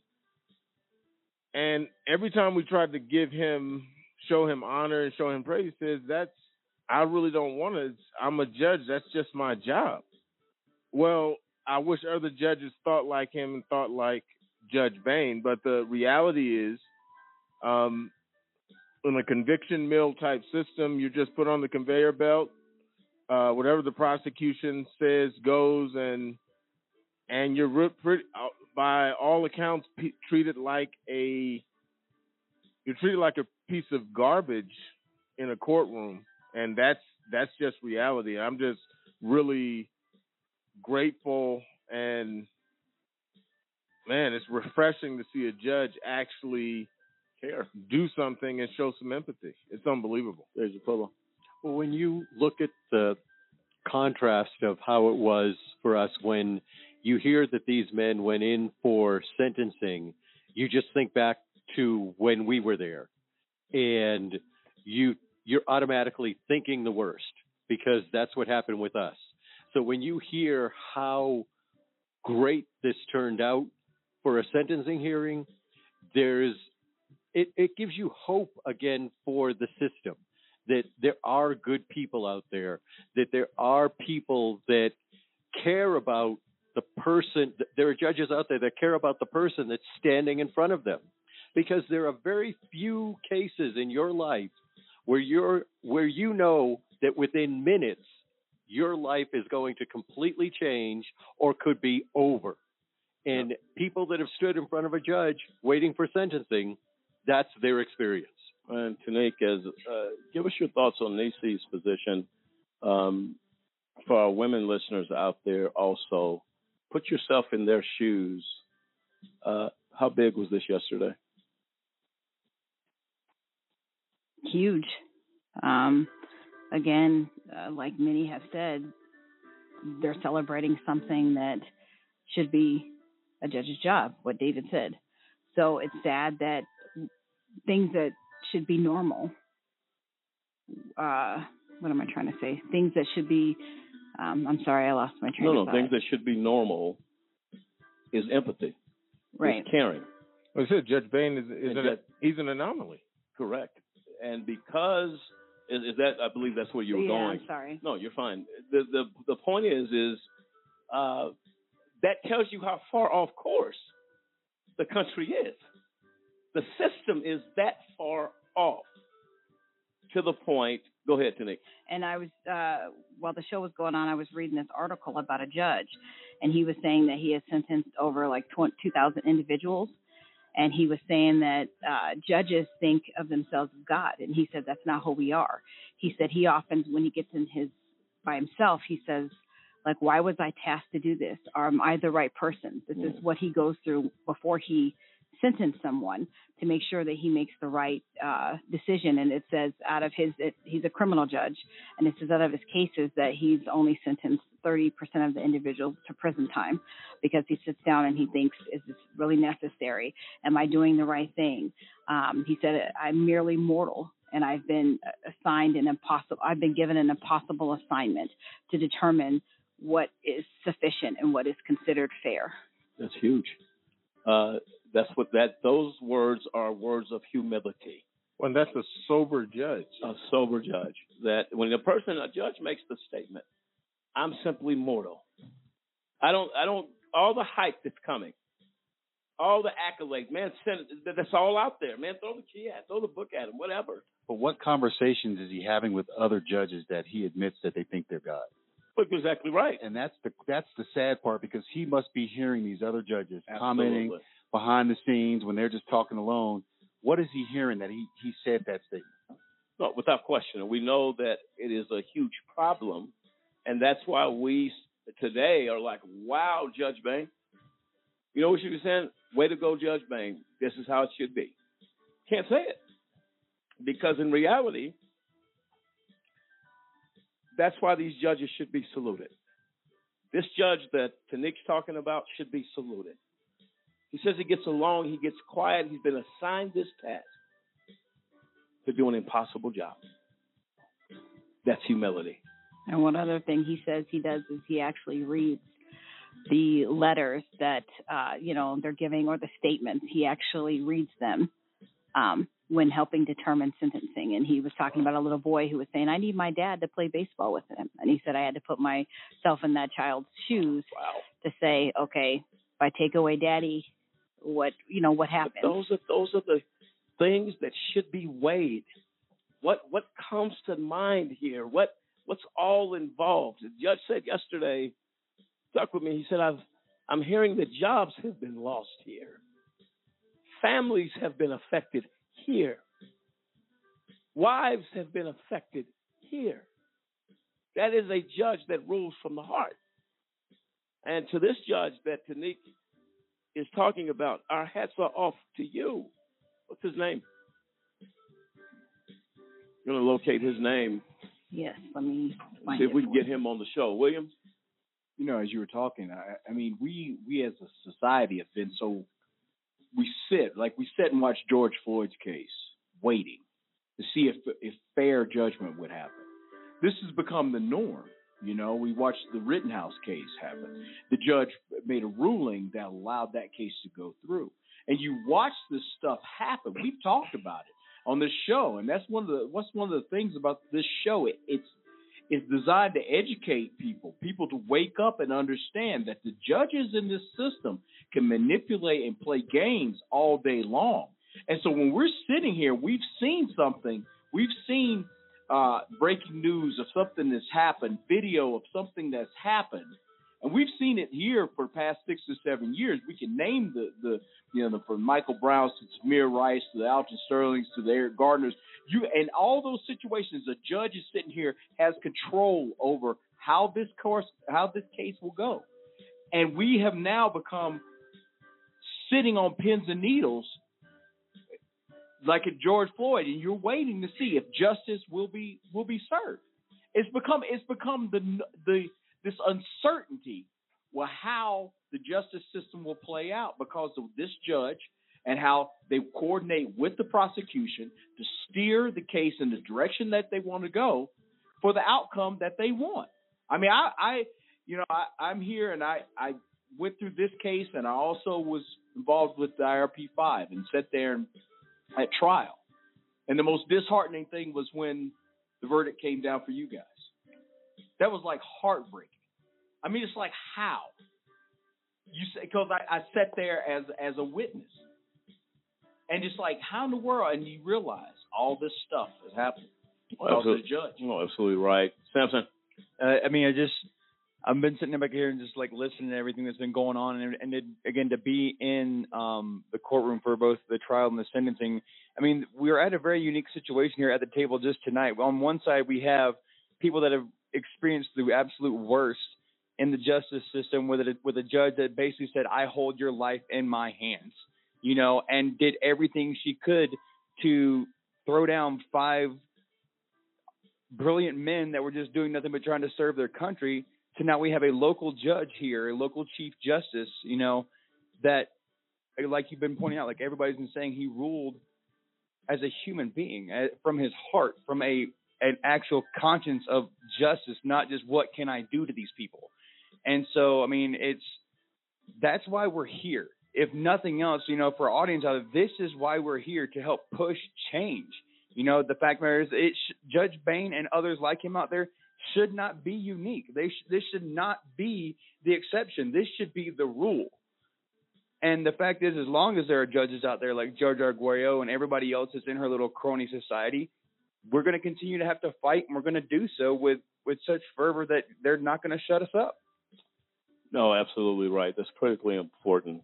Well, th- um, go ahead. There's another point to be made. Now, if you ever, I don't know if anybody's ever been to a sentencing, but they run through these uh, factors, these sentencing factors, and one of them is to promote respect for the law. To and the judges are evaluating this. I think that was what's refreshing about that sober judge that Tanique was talking about. Okay, he really doesn't know unless a judge has been to prison. How do you know if your judgment is actually fair? They don't have. They re- judges really don't have a clue. I'm going to send this guy to 15 years. Do you know what 15 years is like? Do you know what what, what it's uh how it's going to impact that particular person? What's the right judgment for that person? Uh, they really don't know.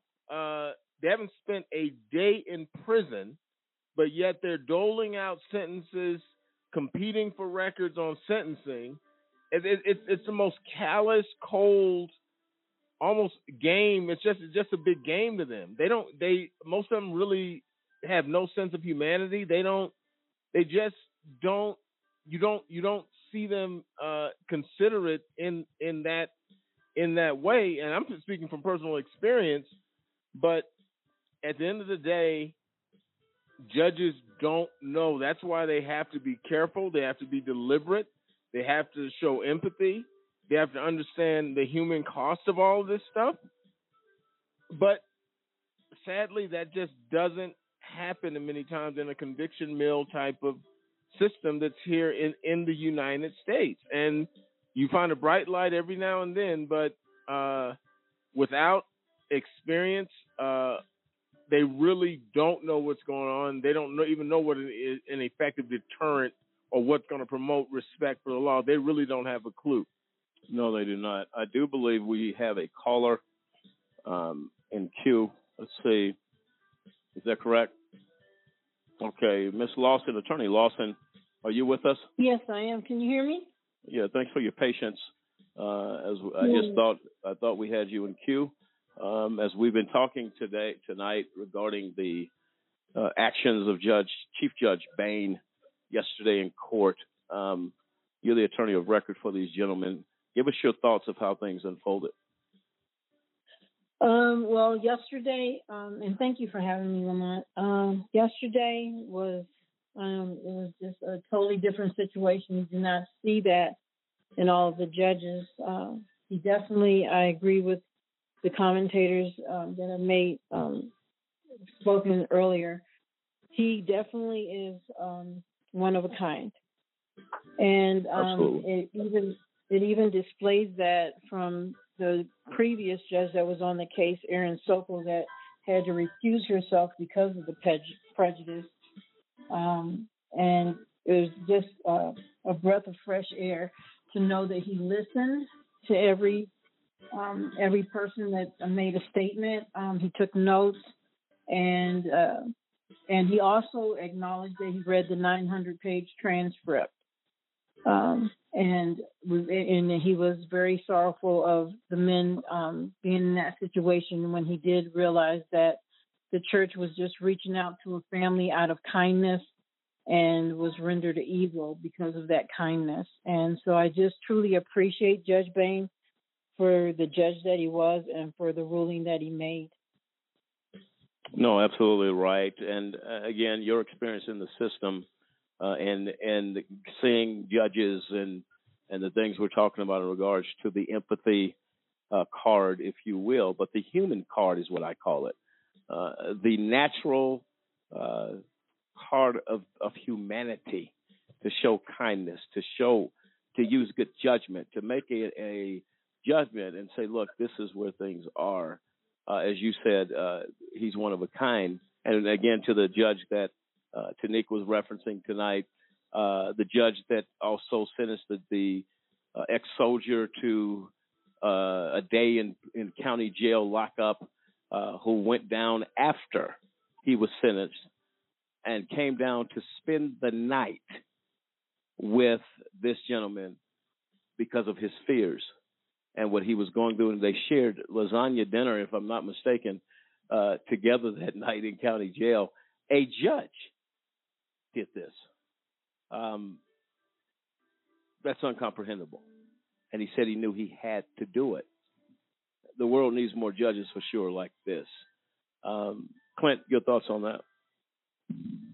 Yeah, I, I definitely agree, and I, I uh, really am struck by the attitude of our society, people in society, just the public at large.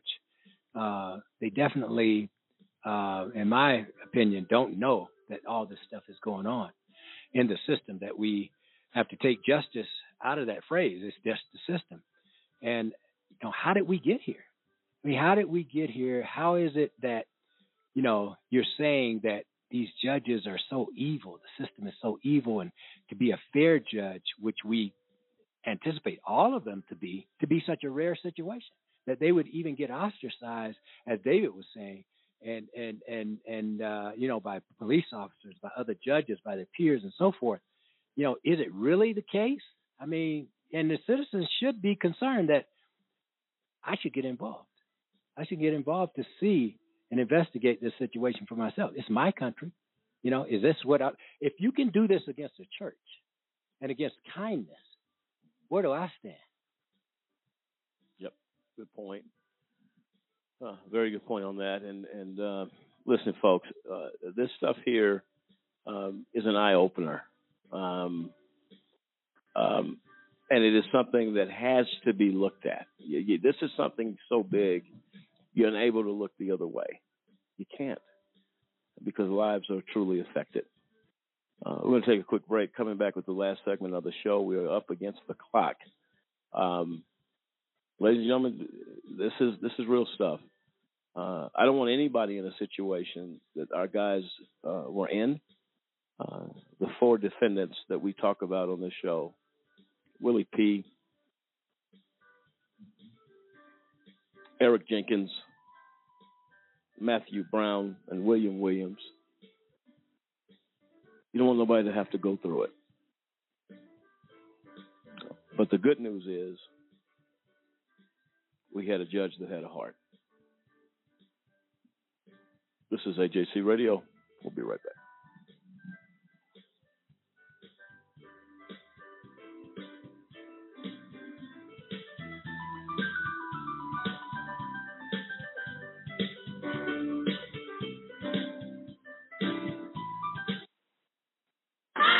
We know you care.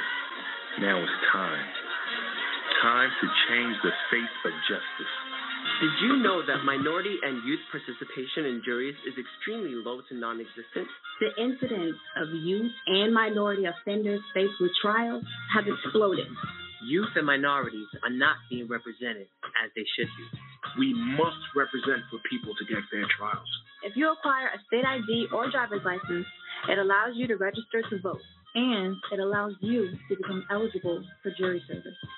If you're 18, a U.S. citizen with a state ID or driver's license, and registered to vote, You're eligible to be called for jury duty. If called and selected, make it your duty to serve. We can't get justice without you. Change, change, change. Change the face of justice. Check your local county or state jury service website for further details. Do you know anyone who's been sent to prison who's innocent? The United States is experiencing record numbers of exonerations in cases where people were wrongfully convicted of crimes they did not commit. If you believe that no one should be sent to prison for crimes they didn't commit, there is something that you can do today. By remembering a just cause with a monthly, annual, or one time donation, you can help in the fight against wrongful convictions. Call a just cause at 855 529 4252 or visit a-justcause.com and click the donate button. A Just Cause is a 501c3. Wrongful convictions are wrong. Let's be the voice of those who can't speak from behind the wall.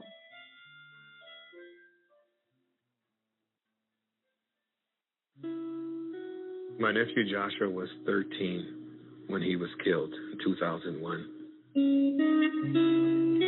Was living with me at the time. He asked me, "Can I go by Billy's house?" I thought, well, you know, what's the harm in that? You know, my mistake was I assumed that there was a parent home. I assumed his father had his weapon properly secured. The kid had removed the magazine, so the kid was sure that the gun was safe. And he, what he didn't know was there was a bullet chamber. Joshua had this fear of weapons because he lost his mother to gun violence. I think this kid really pulled the trigger to show Joshua that that it was not dangerous. The hardest thing I've ever had to do in my life is to tell my mom we have to bury her grandson.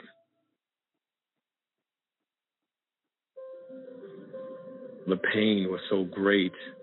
We just wanted to do something positive, And we also wanted to try to prevent families from experiencing the same pain that this put my family through. We began working with the End Family Fire campaign. Family fire is the accidental shooting of a family member with a weapon that was improperly secured, improperly stored. It's a difficult conversation for people. You don't want to ask or say anything to your neighbors because you don't want to offend them, but there are important things we should know. Where are they going when they play? What is the environment of that home? We have to understand that children are inquisitive, they're curious. And there's not one corner of the house that they haven't gone through. If you're a gun owner, you have to make sure your weapon is inaccessible. It will save the family from the pain and the trauma that my family's put through. Because once that happens, it's forever. And if I could prevent one family from experiencing that, then his life will have some purpose.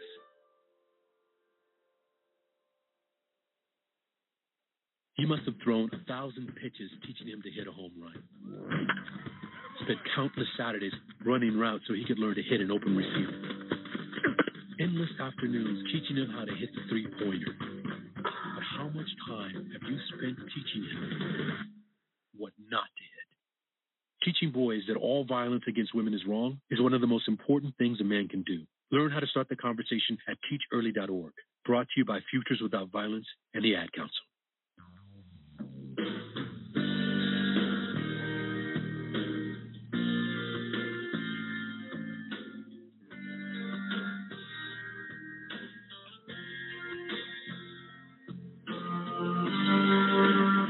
Welcome back, ladies and gentlemen. Tonight has been a night of the beginning of a journey. A journey of four men that were done extremely wrong within the system. Willie P., Matthew Brown, Eric Jenkins, and William Williams. And by a judge, Erin Sokol. And at the time, a prosecutor who is no longer there done a huge injustice to these men. These four men have started on a journey that is a good one, with an outcome that we believe will be complete vindication. The appellate court now holds in their hand, or will have in their hand shortly, the argument for appeal for the conduct in this case that I believe would be titled as grave constitutional error that violated the rights of these men. Make no mistake about it, the four pillars is not a name we have given these men. Judge Chief Judge Bain gave them those names. The Gazette Telegraph titled their article listed yesterday four pillars of the community sentenced to probation. It has the ring of martyrs, those that have suffered in a way that was not necessary, alluding to David's point. None of these things had to happen, but also the vindication of Yolanda Walker, a young lady who was a and who is serves as an officer of the church Colorado Springs Fellowship that went the extra mile to set up the apartment for Nick and Arnisha Gaynor. As information was delivered and communicated to Pastor Rose Banks of their living conditions that no human being should have to live in. The efforts at that point and the institution of kindness was given out by Pastor Rose Banks in Colorado Springs Fellowship Church to make a difference, to lift the spirits of those who had lost their way, to give encouragement to those that found it very difficult to encourage themselves. And what came from that was a corporate apartment by Colorado Springs Fellowship Church, completely furnished with over $20,000 of church property. Every possible thing that a family could need was provided. At the most, supposed to be the most giving time of the year, the Christmas season, Colorado Springs Fellowship and Pastor Rose Banks gave $2,500 that the two children in the home would be given Christmas a Christmas special. Beyond that, there were clothes that needed to be bought so they would feel comfortable in an environment of church. More money was given by this church and this ministry, Colorado Springs Fellowship. Over and over and over and over again kindness was given to the Gaynors. Friendships were created. Activities were gone to. Hugs were given. And to what end? To be lied on, because they simply did not want to continue to adhere church guidelines of living, Christian guidelines of living. No lock, of course, was on the door, never has been. But a choice was made that they chose to come. The church said, We will go and at least retain our property. Gaynors were not put on the street by Colorado Springs Fellowship. We simply said the furniture that's in this apartment, we need to take possession of. Because you, by your choices, have chosen to walk away from the loving kindness program. And another family would benefit from that furniture and that investment made by the church. This is the journey that these four men found themselves in to simply do the right thing. Yolanda Walker, listed on the lease, had a key, uh, had power and authority to send those men there to take possession of church property. She had complete power. But justice was still afar off. This story, the IRP 5 story, we're just getting started, folks. Tonight we felt it necessary to speak to the breaking news in this case. Evil was wished upon these men without cause. Celebrations were probably planned as they awaited the verdict of prison, of the sentencing rather of prison. But a hero came along. His name is Chief Bain, Chief Judge Bain, who said, "Not on his watch. Not on his watch." Tanique, your thoughts? Um, as I sit here tonight, uh, I would say my faith in judges is renewed. Um, after seeing everything that I saw uh, with the, you know, IRP five and so much corruption, you kind of think, can you find a judge? It's a good. It's unfortunate, but to find a good judge, it's like finding a needle in a haystack. Um, so I'm so glad to hear that um, this judge uh, is a good judge uh, because it, like I said, renews my faith that there are some good judges like him out there. They might be far and in between, but they do exist. And you stated earlier uh, during the break there was the judge that we talked about earlier. Uh, was Yeah. he shot? So yes, and I wish this article had his name, but they just interviewed various Okay. judges, and the one uh, another reason why I like him is they said he was shot, and he was shot by someone on supervised release that he had actually sentenced, and he was saying, "Is this going to change how I sentence someone?" He said he sat down and said, "Am I going to give longer prison sen- sentences because of what happened to me, or am I going to give shorter ones because?" I'm afraid that uh, if I give a long sentence or sentence somebody, they're going to shoot me. And he said, um, I can honestly say that this incident did not um, affect how uh, affect my sentencing decisions. Um, he said that every judge needs to sit down and look at their be their own arbitrator. He said it's easy to say it's race, it's easy to say gender. Those are things that are easy to say that I'm biased. He said it's those things that you have dealt with personal in your life, things that you know other people have dealt with that uh, is what you have to look at. And he says if you can sit down and look at these and honestly know that you're making a decision and removing yourself from any your pers- own personal life uh, stress, then you know that you can make a good sentencing decision. And so I just uh, think that um, just by, by everything that I read by him, he sounds like uh, and it sh- could be a female. Uh, but it sounds like a very good uh, judge, and like I said, I just wish his name was in here because I would, you know, like to give him a shout out because everything that I read about him says that he really takes his job seriously, and I think we just need more people like him. Well, to the unknown judge,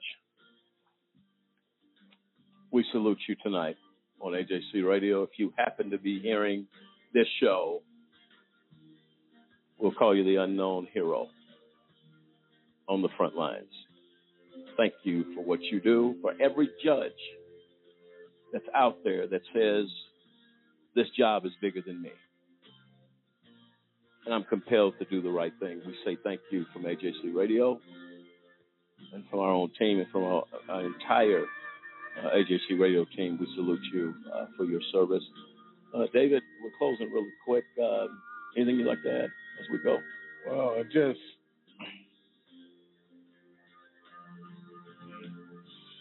and more judges don't forget about their humanity and and empathy. That's the only thing you can uh, really say. Um, how much time is left?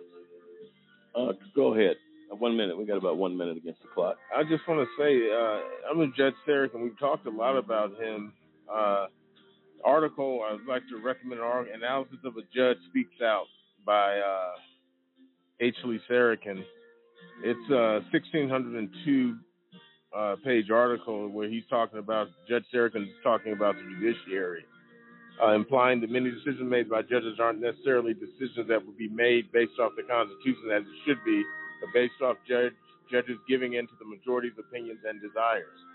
I would just like to recommend that article because I think uh, a lot of people they're just not considerate of the Constitution and of humanity, and I think uh, we need more judges uh, really to do some serious introspection about how they're doing their job. Uh, you can also check uh, in the archives of AJCRadio.com the, the show we did on H. Lee Sarokin, uh, tr- a tribute to him. Uh, that was erected the H. Lee Sarokin uh, Award. David, what is that called? It's the uh, Gavel of Honor. Gavel of Honor Award. You'll see that and hear about that on the H. Lee Sarokin show. Archive it at AJCRadio.com. Check it out. We're out of time. We're against the clock, folks. Thank you very much to Attorney Lawson, all the callers that called in, the Pillar Four, uh, those that called in as well, had something to say to Nisi Jenkins, the wife of Eric Jenkins, one of the pillars. Uh, thank you for coming in and, and showing. Uh, she was getting ready to leave. She said, "No, I need to stay." Uh, we appreciate your your efforts with that. Till next time, America. AJC Radio signs off tonight. Till next Thursday, very special welcome to Tanique Wright, a new member of the AJC Radio team. This is AJC Radio saying good night and, we'll, and take care.